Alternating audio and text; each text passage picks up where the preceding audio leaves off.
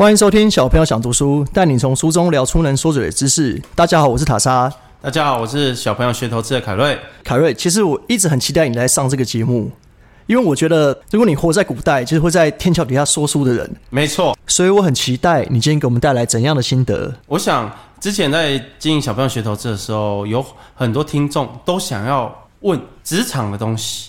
那很多人问的其中一个项目就是谈判。谈判这方面完全相信你是专家，因为平常我看你跟客户或厂商互动，他们完全都是被你牵着鼻子走。对，那这个东西其实我想透过这一集，我分享一些小诀窍给大家。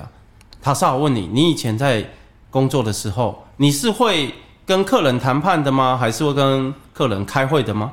呃，蛮常跟客户开会啦，因为我之前有在一些比较小的公司待过，那也会要负责业务的部分，所以不管是跟客户开会或者跟主管开会，都是蛮常见的。嗯，因为我后来有想过一件事情，就很多人想说，凯瑞，我你可不可以教我怎么谈判？那塔莎，我问你哦，你害怕跟人谈判吗？其实说害怕，不如说是有时候真的找不到方法了。要我去讲可以，可是当对方底线踩很死的时候，我就有点不知道该怎么办了。我们先来理清楚一个观念：很多人之所以害怕谈判，是他根本不了解什么是谈判。其实我觉得这就是我碰到问题了。说谈判好听，可其实说下去了，有点被牵着鼻子走。对，简单来讲，大部分的人在职场上遇到的状况，基本上我把它俗称为沟通与交流，那不是谈判。譬如说，我与同部门的朋友一起研究这个产品如何变得更好。那我见客人的时候，听听客人有什么需求，这其实是沟通与交流，不是谈判。哦，那这样讲起来，我沟通与交流蛮强的啦。因为每次派我出去跟客户沟通，他们都很开心，因为我很好讲话。下次可能换了一个人去，客户会觉得说：“哎，上次那个塔莎怎么没有来？”因为他觉得我很好讲话，我就只会沟通，但我不会谈判。对，所以很多人他无法面对情绪跟人设的转换。譬如说，我在客人心中，我塔莎虽然学历只有高中毕业，但是人家都觉得我是一个很 nice 的人呢，所以他无法转换成谈判的角色。我觉得这是重点，因为在每次跟客户开会之前，就会先交流一阵。那我不知不觉会觉得说，哎，好像是朋友了。对，所以有这种想法之后，就很难谈判了。没错，因为你只要一讲到钱，你就会自己倒退三步。对了，就觉得谈钱伤感情啊，就是啊，你们说了算，我就那蛮系，我就配合。然后我是你老板，我就想要杀了你。啊，我们公司的货没关系啊，买一送一啊，再打八折给你啊。对对啊，所以之后交易是成了，可是可能就是条件不太好看啊。对。所以前阵子我就去看了一本书，希望透过书里面分享一些小知识，加上我自己过去的经历，能够帮助大家。这本书叫做《不烂之舌，口灿莲花的谈判术》。这个作者是凯瑞本人吗？不是，是邱继斌先生编著。他里面讲到一个重点，各位，他说，比尔盖茨这个人，在重大谈判前，他就会拿一张纸写下。自己公司的优点还有缺点，然后如何放大这个优点？那我如何遮掩我们的缺点？各位，理论始终是理论。我以我个人的经历为出发点，我觉得这个对大部分人帮助不大。大部分的人会卡住，根本不敢参与谈判。根本的原因并不是这个，因为我们公司的优点就是。哎，产品好，服务好，价格不贵，售后服务佳，反正怎么写都写这个。哦，对了，如果你现在叫我现在写出来，我是写这些了。对，一定都写这个。这个等于是去跟客人开会的时候朗诵用的，从来不会在谈判的时候发挥作用。像我，我个人以前我在。带团队的时候，我永远跟业务讲，我个人从来没有去谈判，我是去成交的。各位，这一句话有一个很大的重点，很多人听不懂这个意思，可能觉得哪有那么简单？错了，那就是因为你事前的准备没有准备清楚。什么叫做我是去成交的？很多人就漏了这一点。我们现在模拟一下职场好了。塔莎是塔总经理，我是一个小小的业务小凯瑞啊。塔总你好啊，我今天要卖东西给塔总。塔总你好啊，好久不见呐。呃，你好，好久不见。啊，最近生意如何？最近市场不太行啊，对做不太起来。各位在这里打住，各位，这个在我去之前就先想过一次，它不可能会出现。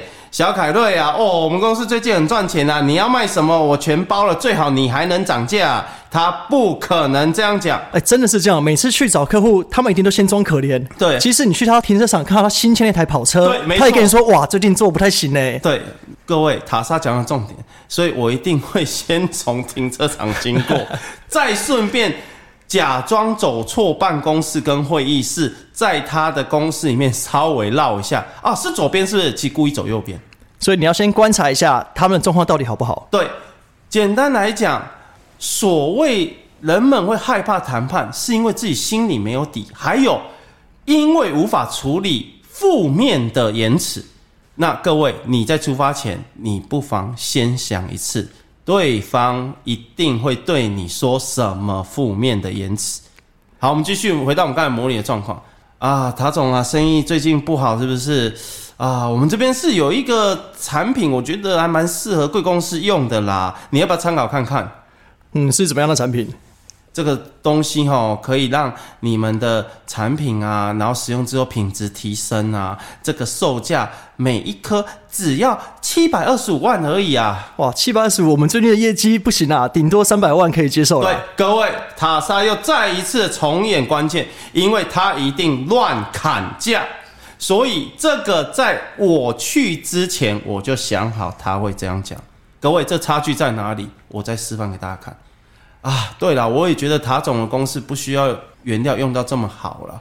我们这边哈，我觉得啊，你知道吧？法国现在最好那个原物料刚好我们有，那个也是可以提升你们的产品的品质到 A 加加，只要两百七十万。这样听起来好像就有点说服力哦。对，因为塔莎已经被我踩死。各位，塔莎不自觉的露出了他的体牌，在他自己不知不觉的时候，简单讲，我不会。塔总，拜托，七百万的东西，求求你一定要买，作业绩给我。我虽然知道你们公司买了这个东西就会倒了，但是我还是希望你买。各位，这叫徒劳无功，好吗？你跪下来叫他爸，他都不会答应。我大部分就是这样用求的啦，就是说啊，拜托啦，因为我们合作了这么久，那再试试看嘛，再配合一下，都是用这种方式。各位，你们刚才回想一下，回想一下，塔总刚才我跟他讲两百七十万的东西的时候，他是什么反应？这个原理就是魔术的错误引导。我以前有在小朋友学投资里面讲过，所有高端谈判术的根源就是魔术。魔术这个东西的原理叫错误引导。各位。因为我带了七百万的东西跟两百七十万的东西去，塔总不管选哪一个，其实都是选到我要他选的。七百万那根本就是一个幌子嘛，就只是让我觉得说从七百万变两百七，有点赚到了感觉。没错，没错。所以这个时候，其实是我去之前，我就会跟自己自言自语。比尔盖茨是写下。我是跟自己自言自语，就一个人分饰两角，像在唱那个《雪中红》一样，一个男生，一个女生。啊，塔总最近好吗？啊，废话，他一定说我们公司快倒了。哦，塔总，你们公司加油，就自己跟自己讲话。你要去模拟对方会丢出什么，所以其实跟别个差不多道理嘛。他是把情境写下来，优缺点写下来，你是把在脑中模拟说，等下会碰上怎么样情况。没错，所以这种时候。你所谓的事前准备，其实是你先想过对方会丢给你什么不好的，一定是不好的哦。然后你要怎么回，就跟我刚才示范一样，塔莎已经不知不觉掉入我的陷阱。我今天右手带七百万的，左手带两百七十万，塔莎不管怎么选，最终都会选右手或左手。所以我是去成交，我不是去谈判。原来成交的意思跟谈判差异就在这里嘛？对，谈判是不然七百万的东西，我算你六百七十万呐、你喊太贵嘛？对你刚讲谈判，我脑中想到就是杀价两个字啊。对我对我来讲，谈判好像等于杀价一样。对，各位，既然明知对方要杀价，你为什么不想一个方法让他杀不了价呢？刚才我是怎么让塔莎杀不了价？他自己不知不觉的说出三百万，不好意思，我刚好 B 产品低于三百万，我看你怎么杀。其实有道理啊，你讲出两百七，然后我刚刚三百，这样我再杀，是以塔总的身份来讲是有点难看的。塔总心里面还会觉得，哎，我好像得利耶，比想象的三百万还要低耶。所以各位，你面对商业谈判的时候，你千万不要一直想价格、价格、价格。成交的第一因素绝对不是价格。这一集讲到这里，应该颠覆蛮多人的印象了，因为我相信大家跟我想法一样，就是觉得谈判就跟市场买菜一样，对，买菜我要扎个五块钱，大不了你送我一把葱，都是在这种小东西上面谈。关键真的不是这个。譬如我们在延续刚才的啊，塔总啊，这个两百七十万的原料啊，你们公司每个月要生产十万个，我这两百七十万的原料大概可以让你生产五万个而已，哎，两百七十万的原料只能生产我需要的一半吗？对，那这样我可能要考虑一下嘞，因为这样我的产能会跟不上哎。真的真的缺货，没有办法，你找任何人都调不到了，真的。我这里有一个提议啊，不然这样好了，另外一半的用七百万的那一个啦，啊，我我会跟公司争取，现在马上去打电话给老板，七百万的东西六百就好。好啦，如果五百可以，那我们合作这么久，去配合看看啦。你去跟老板讲啦。他总，这个真的我们这边也尽力了，但是我们长期合作的关系，你就把它想成六百加两百七除以二，四百多而已啦。我觉得应该跟你本身的预算是没有太大差距，而且公司运营哦，就是稳定生产、稳定出货。嗯，好了，要不然我们先试试看你先交一好批我已经。成交了，就是这样。你踩到对方的痛处。刚才其实我两百七十万的货还有五万啊，但是我是打算卖给下一家啊、所以简单讲，先想对方的痛处。各位，我刚才算什么？他是工厂老板，他一定会考虑产线能不能顺畅运转。在你讲出两百七的时候有货，我就觉得啊，这个月妥了。对可你后来突然跟我说只剩一半，我的心中百预期是这个月已经要再买一台跑车了。你现在跟我说没有货，譬如说另外一版本，可是这个两百七十万的原料只能生产五万个啊，不然这样啦，塔总我再去帮你调货啊，但是我我确认过之后，可能要两个半月之后才能运到台湾呢。那不然你试试看这七百的先用啊，我以后会补你。哦所以你就绝对不会补他的，我会这样讲。你就抓到塔总的痛处，他很想要急着出货，所以你才会把价格踩得够死。没错，这个谈判过程中，谁先示弱，弱点被抓到就输了嘛。对，各位，我在提供这个书里面讲一个非常有趣的例子给大家参考。塔莎，你知道吗？神送够大了吧？一九九八年，韩国遇到亚洲金融风暴，神送受到巨大冲击。它本来是在做什么为主的公司？你知道吗？手机吗？错，它本来是在做汽车为主。神送是本来是在做汽车为主，在亚洲金融风暴之前。所以是碰到金融风暴开始转型。对，它要转型。各位，汽车转手机要经过一个什么过程？你想做手机就做手机哦，你会做还不能做，你知道为什么吗？你没有专利，当时的专利握在谁手上？美国。美国主要的专利持有者叫加利福尼亚通信研究所。那神送遇到金融风暴，美国人当然压着他打，专利平均价格提高了百分之八十。可是你想想看哦，你都快要倒了，人家还疯狂的抬价，你是不是很痛苦？对啊，我都已经快付不出钱了，你还给我涨价。对，这个例子之所以有趣，就是因为它可以提供人们如何在逆境里面扭转思考的一个案例。这个案例是三星有杀价成功吗？有，最后只提高了十趴。各位，手机的专利离够是加起来跟上百亿耶。各位，你知道吗？这个案例之所以经典是，当时谈判代表是 Samsung 的副社长，他组了一个代表团去。代表团的二把手跟三把手，你知道是什么吗？二把手是谈判专家，三把手是历史系毕业的员工。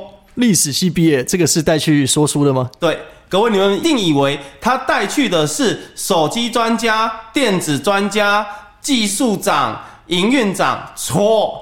谈判专家负责谈判，关键竟然在谁？你知道吗？在历史系毕业这个人。各位，他看不懂电子啊，他是读历史的，他就起了最大功用，因为他在谈判最激烈的时候，他举了一个例子：一九二九年就经济大萧条时代，那个时候日本其实是摇摇欲坠，国家非常危险。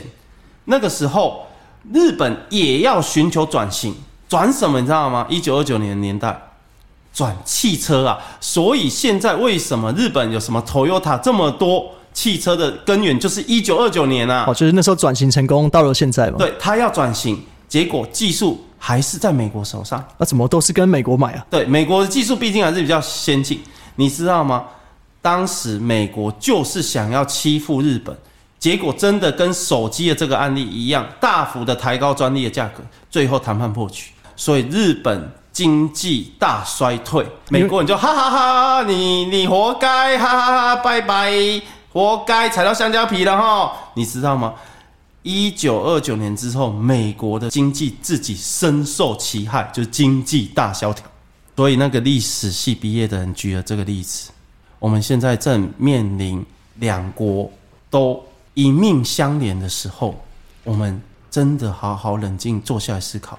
我们愿意重到一九二九年的复测吗？所以谈判成交的真正第一要素，往往不是价格。他们三星也知道说，美国其实虽然想抬价，但是也很想要这个交易成功。对，因为美国以后也是会面临到需要用大量的手机。简单讲，我们两个生命体相连。OK，如果你觉得你在这里让我倒下。你会过得好的话，那你就继续抬价吧，价格瞬间从八十趴变成十趴，然后再附加未来如果你有赚钱回馈我们几趴，所以往往人们在谈判成功的案例中，我们可以学到如何动之以情，或者踩到对方的痛处，才是谈判真正会成功的原因。各位。神送的代表团去美国之前，这个历史系毕业的员工就已经准备好过去的历史，准备踩对方的痛处。他从头到尾没有跟对方讨论技术，没有讨论我们这个天线要怎么样收讯，要怎么样手机以后要怎么样。他只不断的强调，我们是一家人。这个故事算完全颠覆我的想象。嗯，我本来预期是说带了很多专家说，哎，这个规格因为怎样，我要杀五块钱，那个东西原料，那我要再杀五块，我也是这种方式。对，所以美韩应该同盟，不要重蹈以前美日的这个历史错误。我们现在就应该手牵手往下一个时代去，共同克服难关。因为以后我身为弟弟，我只要赚了钱。你这个哥哥也会有钱，你何必专注在现在这样一笔的金额上面呢？听起来这个结果是很双赢的，因为三星后来大家也知道，手机算是一个很大的公司了。那想必美国那边也因为这样受到不少好处吧？没错，所以我们以后要谈判的时候，我们就去想想对方需要什么，对方缺什么，而这件事情在你谈判之前就先准备好。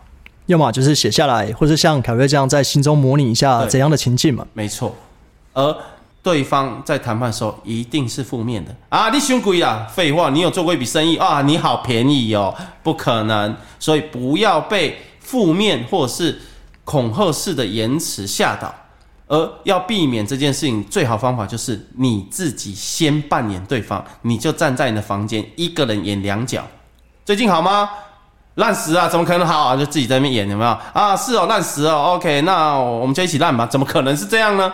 所以，我们先做好心理的准备，你就不会再惧怕谈判。那因为时间的关系，凯瑞还有很多谈判的案例，下一集再分享给大家听。如果你们对节目有什么想法，或有什么书想听我们聊，欢迎留下五星评论。那我们下次见喽！我是塔莎，我是凯瑞，拜拜，拜拜。